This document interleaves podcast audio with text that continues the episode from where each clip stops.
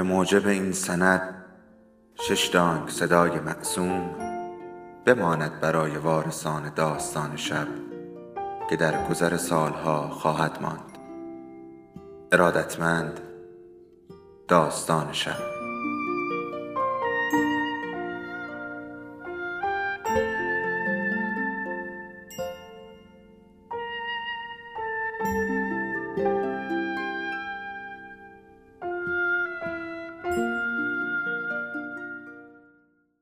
یکی بود یکی نبود.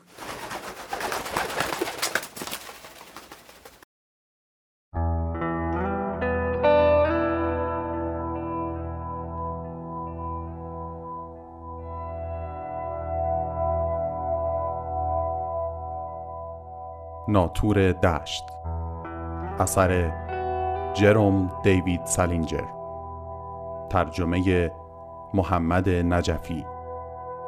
با صدای حمید رضا دانش.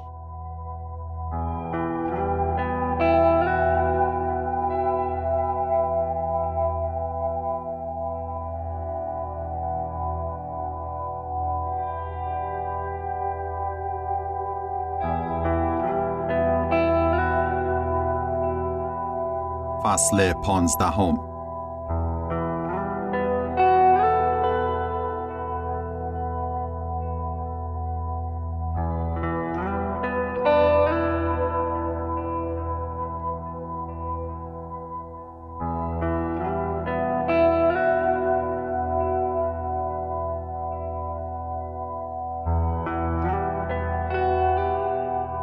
خیلی نخوابیدم چون گمونم بیدار که شدم حدود ده صبح بود. تا یه سیگار کشیدم خیلی گشنم شد. آخرین باری که چیزی خورده بودم با اکلی و براسرد بود که تو اگرستان رفتیم سینما همبرگرم زدیم. خیلی وقت پیش بود انگار پنجاه سال پیش. تلفن کنار دستم بود. می‌شد زنگ زد و دستور صبحونه داد ولی میترسیدم صبحونه رو موریس بیاره بالا. اگه فکر می‌کنی خیلی کشت مرده دیدنش بودم زده به سرت. واسه همین رو تختم دراز کشیدم و یه سیگار دیگه دود کردم. فکر کردم یه زنگ به جین بزنم ببینم رسیده خونه یا نه. ولی حالشو نداشتم. عوضش یه زنگ به سلی زدم. اون می‌رفت مدرسه مری ای وودراف و می‌دونستم خونه است چون یکی دو هفته پیش نامش رسیده بود. خیلی ازش خوشم نمی اومد ولی مدتها بود میشناختمش. قبلا از رو خریت خیال می‌کردم خیلی باهوشه. واسه اینکه خیلی چیزا از سینما و نمایش و ادبیات و اینا می‌دونست. اگه کسی از این چیزا سر در بیاره خیلی طول می‌کشه آدم بفهمه طرف مشنگه یا سرش به تنش میارزه. در مورد سلی برای من سالها طول کشید تا بفهمم. فکر می‌کنم اگه اون همه باهاش نمی‌رفتم تو رخت خواب زودتر میفهمیدم. مشکلم اینه که هر وقت با کسی میرم تو رخت خواب فکر می‌کنم طرف باهوشم هست. اصلا ربطی نداره ولی من همیشه اینجوری فکر می‌کنم. به هر حال بهش تلفن کردم. اول مستخدمشون جواب داد. بعد پدرش. آخرش هم خودش. گفتم سلی؟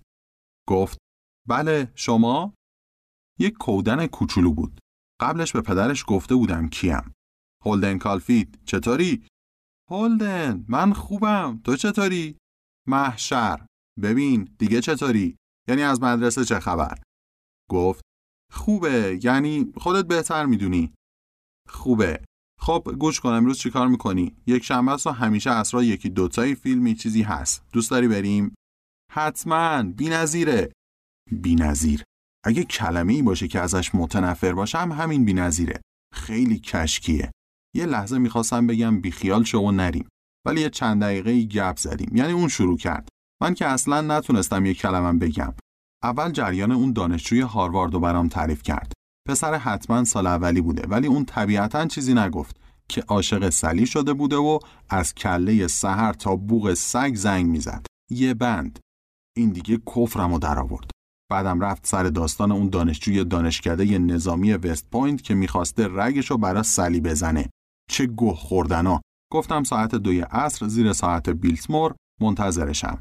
دیرم نیاد چون برنامه احتمالا ساعت دو و نیم شروع میشه. همیشه دیر میومد بعدش گوشی رو گذاشتم. هرسم و در می آورد ولی خیلی خوشگل بود.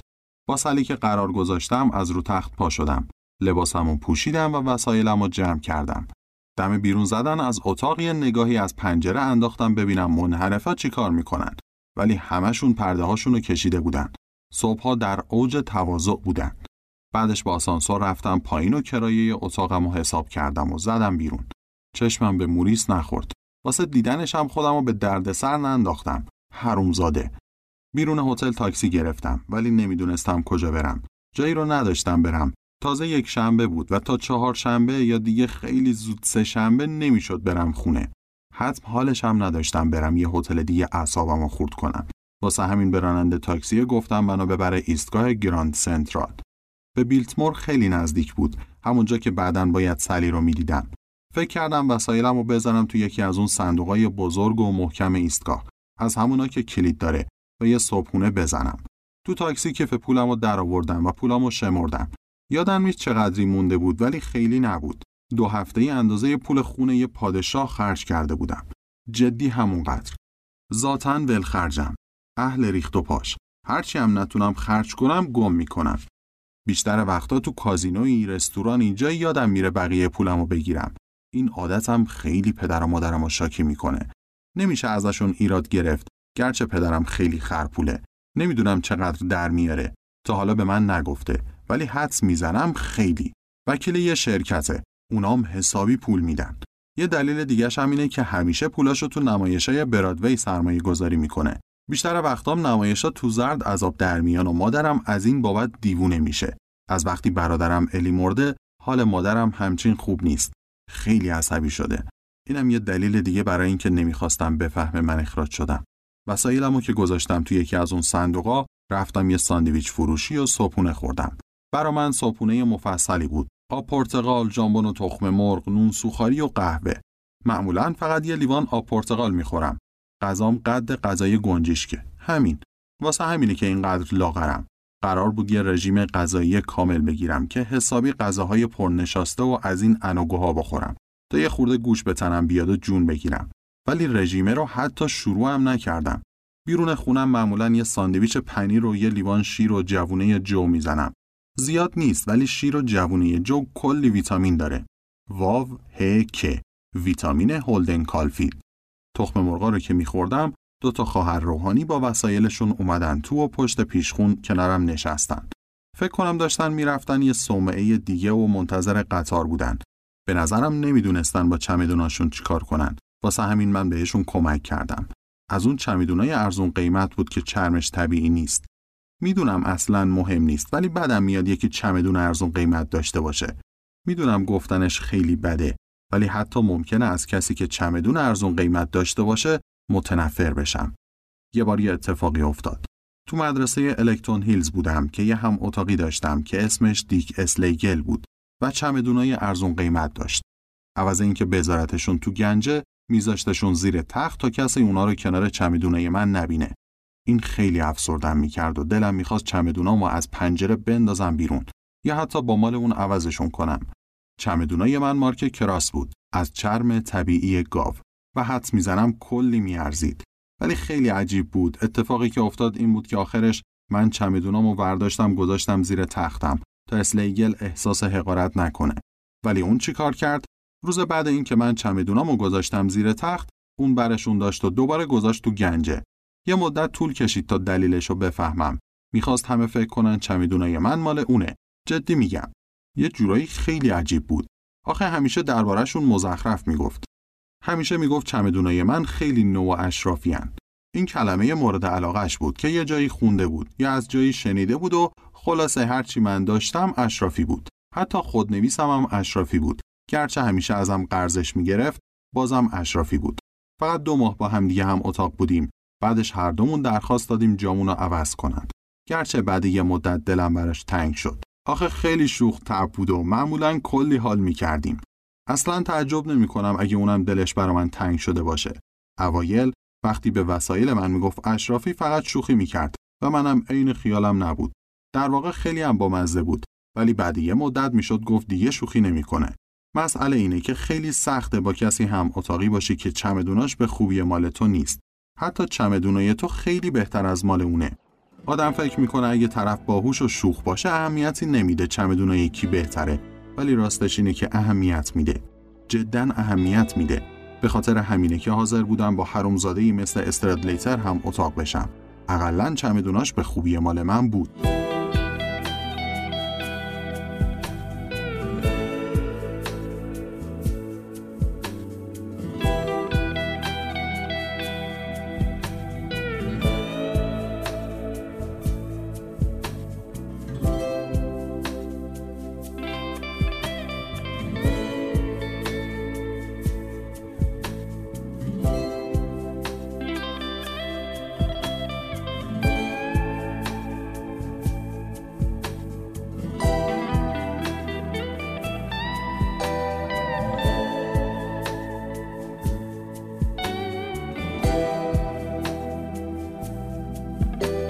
خلاصه.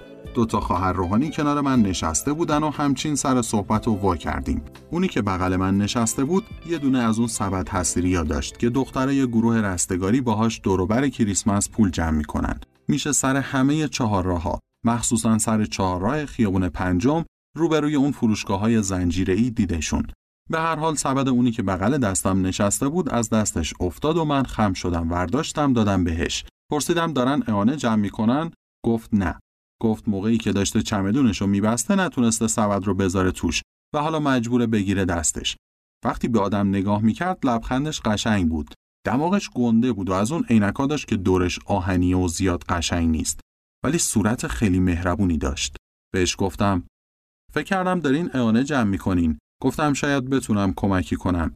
می‌تونین پول نگه دارین تا وقتی اعانه جمع می‌کنین بذارین رونا گفت آ خیلی لطف دارین. دوستشم خم شد یه نگاهی بهم انداخت. همونجور که قهوهشو می‌خورد داشت یه کتاب کوچیک جلد مشکی می‌خوند. شبیه انجیل ولی حجمش کمتر بود. صبحونشون قهوه بود و نون سوخاری. این خیلی ناراحتم کرد. خیلی افسرده میشم اگه من برای صبحونه ژامبون و تخم مرغ بخورم و یکی دیگه قهوه و نون سوخاری. گذاشتن ده چوق اعانه بهشون بدم. همش میپرسیدن برام زیاد نیست و می‌تونم بدم و اینا. بهشون گفتم خیلی پول دارم ولی ظاهرا باورشون نشد. ولی بالاخره ده تا رو گرفتن. هر دوشون انقدر ازم تشکر کردن که معذب شدم. حرفو کشیدم به مسائل معمولی و پرسیدم کجا میرن. گفتن معلم مدرسن و تازه از شیکاگو اومدن و قرار توی صومعه تو خیابون 168 م یا 186 م یه جایی بالای شهر درس بدن. اونی که بغل دست من بود همون عینکیه. گفت که انگلیسی درس میده و اون یکی هم تاریخ و دولت آمریکا. چارشاخ موندم اونی که بغل من نشسته بود همونی که انگلیسی درس می‌داد. چه جوری بعضی کتابای انگلیسی رو می‌خونه؟ یعنی خب بالاخره خواهر روحانی بود دیگه. منظورم کتابای ناجور نیست. ولی کتابای عشقی و اینا چی؟ مثلا همین یوستاسیا وای تو بازگشت مومی مال تامس هاردی اون اصلا شهوت انگیز و اینا به نظر نمی رسید ولی بازم نمی‌شد از شر این فکر خلاص شد که یه خواهر روحانی ممکنه در مورد یوستاسیا چه فکری بکنه. ولی خب من که چیزی نگفتم. فقط گفتم من بهترین نمره ها رو تو انگلیسی می‌گیرم.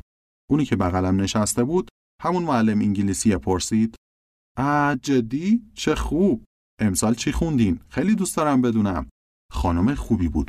خب بیشتر سال رو آنگلو ساکسونا کار کردیم. بیوولف و گرندل و پسرم لورد رندل و این چیزا. ولی گاهی هم باید خودمون برای نمره بیشتر یه چیزی میخوندیم. من بازگشت بومی مال تامس هاردی رو خوندم و رمئو و ژولیت و ژول آ رمئو و ژولیت! چه جالب خیلی قشنگ بود نه؟ اصلا لحن شبیه خواهرای روحانی نبود. چرا؟ خیلی خوشم اومد. یه چیزایی هم داشت که من خوشم نیومد ولی سر جمع خیلی خوب بود. چی بود که خوشت نیومد؟ یادت میاد؟ راستش یه جورایی معذب می شدم در مورد رمه و جولیات با یه خواهر روحانی حرف بزنم. یه جاهای داستان خیلی ناجور بود ولی خودش پرسید. واسه همین یه مدت دربارش حرف زدم. گفتم راستش من خیلی کشت مرده رمو و جولیت نیستم. یعنی ازشون خوشم میاد ولی نمی‌دونم. بعضی وقتا حسابی کفر آدمو در میارن. منظورم اینه که وقتی مرکوچیو کشته شد خیلی بیشتر دلم سوخت و برا رمو و جولیت. قضیه اینه که بعد کشته شدن مرکوچیو دیگه از رمو خوشم نیومد. بعد اینکه این مرده پسر عموی جولیت با شمشیر کشتش. اسمش چی بود؟ تایبالت. گفتم آها تایبالت. همیشه اسم این یارو یادم میره. تقصیر رمئو بود. من تو کل نمایش مرکوچیو رو از همه بیشتر دوست داشتم. اون بقیه هم خوب بودن اون مونتاگیو و کاپولت و مخصوصا جولیت. ولی مرکوچیو یه چیز دیگه بود. توضیح سخته خیلی باهوش و سرگرم کننده بود. مسئله اینه که من همیشه از کشتن آدما بدم میاد. مخصوصا اگه طرف باهوش و سرگرم کننده باشه و تقصیر کس دیگه ای هم باشه. اقلکن در مورد رمو و جولی تقصیر خودشون بود. پرسید تو کدوم مدرسه درس می‌خونی عزیزم؟ احتمالا می‌خواست موضوع صحبت درباره رمو و جولی تو عوض کنه. گفتم پنسی. اسمش رو شنیده بود. گفت مدرسه خوبیه. منم بحث نکردم. بعدش اون یکی که تاریخ و دولت درس می‌داد گفت باید عجله کنن. من صورت حسابشون رو ورداشتم که پولش رو بدم ولی نمیذاشتن. عینکی مجبورم کرد پسش بدم. گفت تو خیلی سخاوتمندی. پسر خیلی خوبی هم هستی. خانم خیلی خوبی بود. یه خورده منو یاد مادر ارنست مورنو مینداخت. همون خانمه که تو قطار دیدم. مخصوصا وقتی لبخند می‌زد. گفت از صحبت با تو خیلی لذت بردیم. گفتم منم همینطور واقعا هم لذت برده بودم. فکر می کنم اگه تمام مدتی که صحبت می کردیم از این ترس نداشتم که ممکنه سعی کنن بفهمن کاتولیکم یا نه بیشترم لذت می بردم. کاتولیکا همیشه سعی می‌کنن بفهمن تو هم کاتولیکی یا نه. این قضیه خیلی برام اتفاق میافته چون اسم فامیلم ایلندیه و اکثر آدمایی که اصلیت ایلندی دارن کاتولیکن.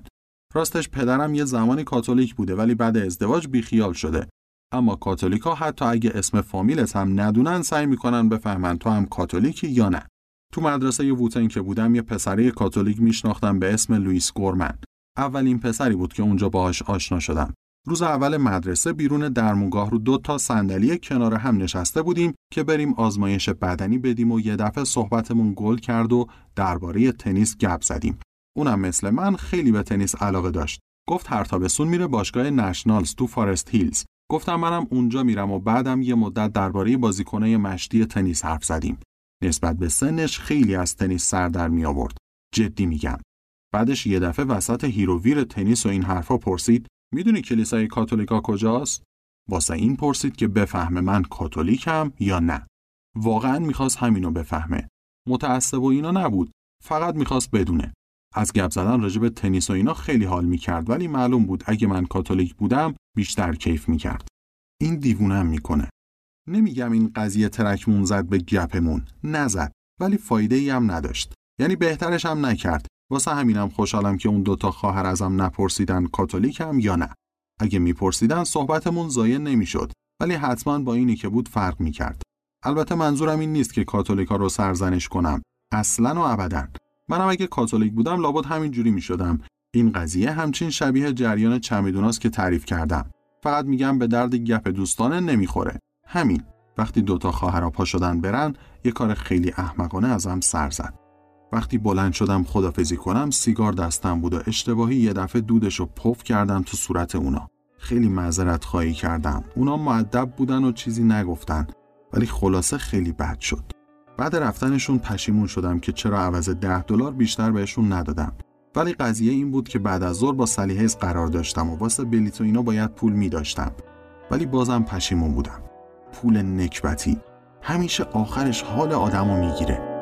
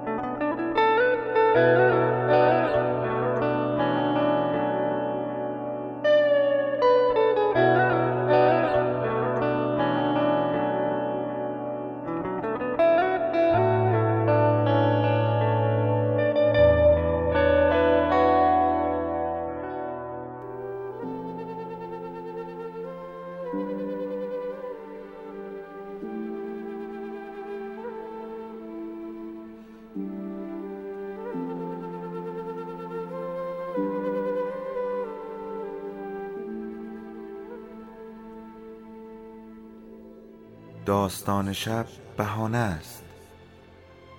برای با هم بودن دور هم نشستن شنیده شدن.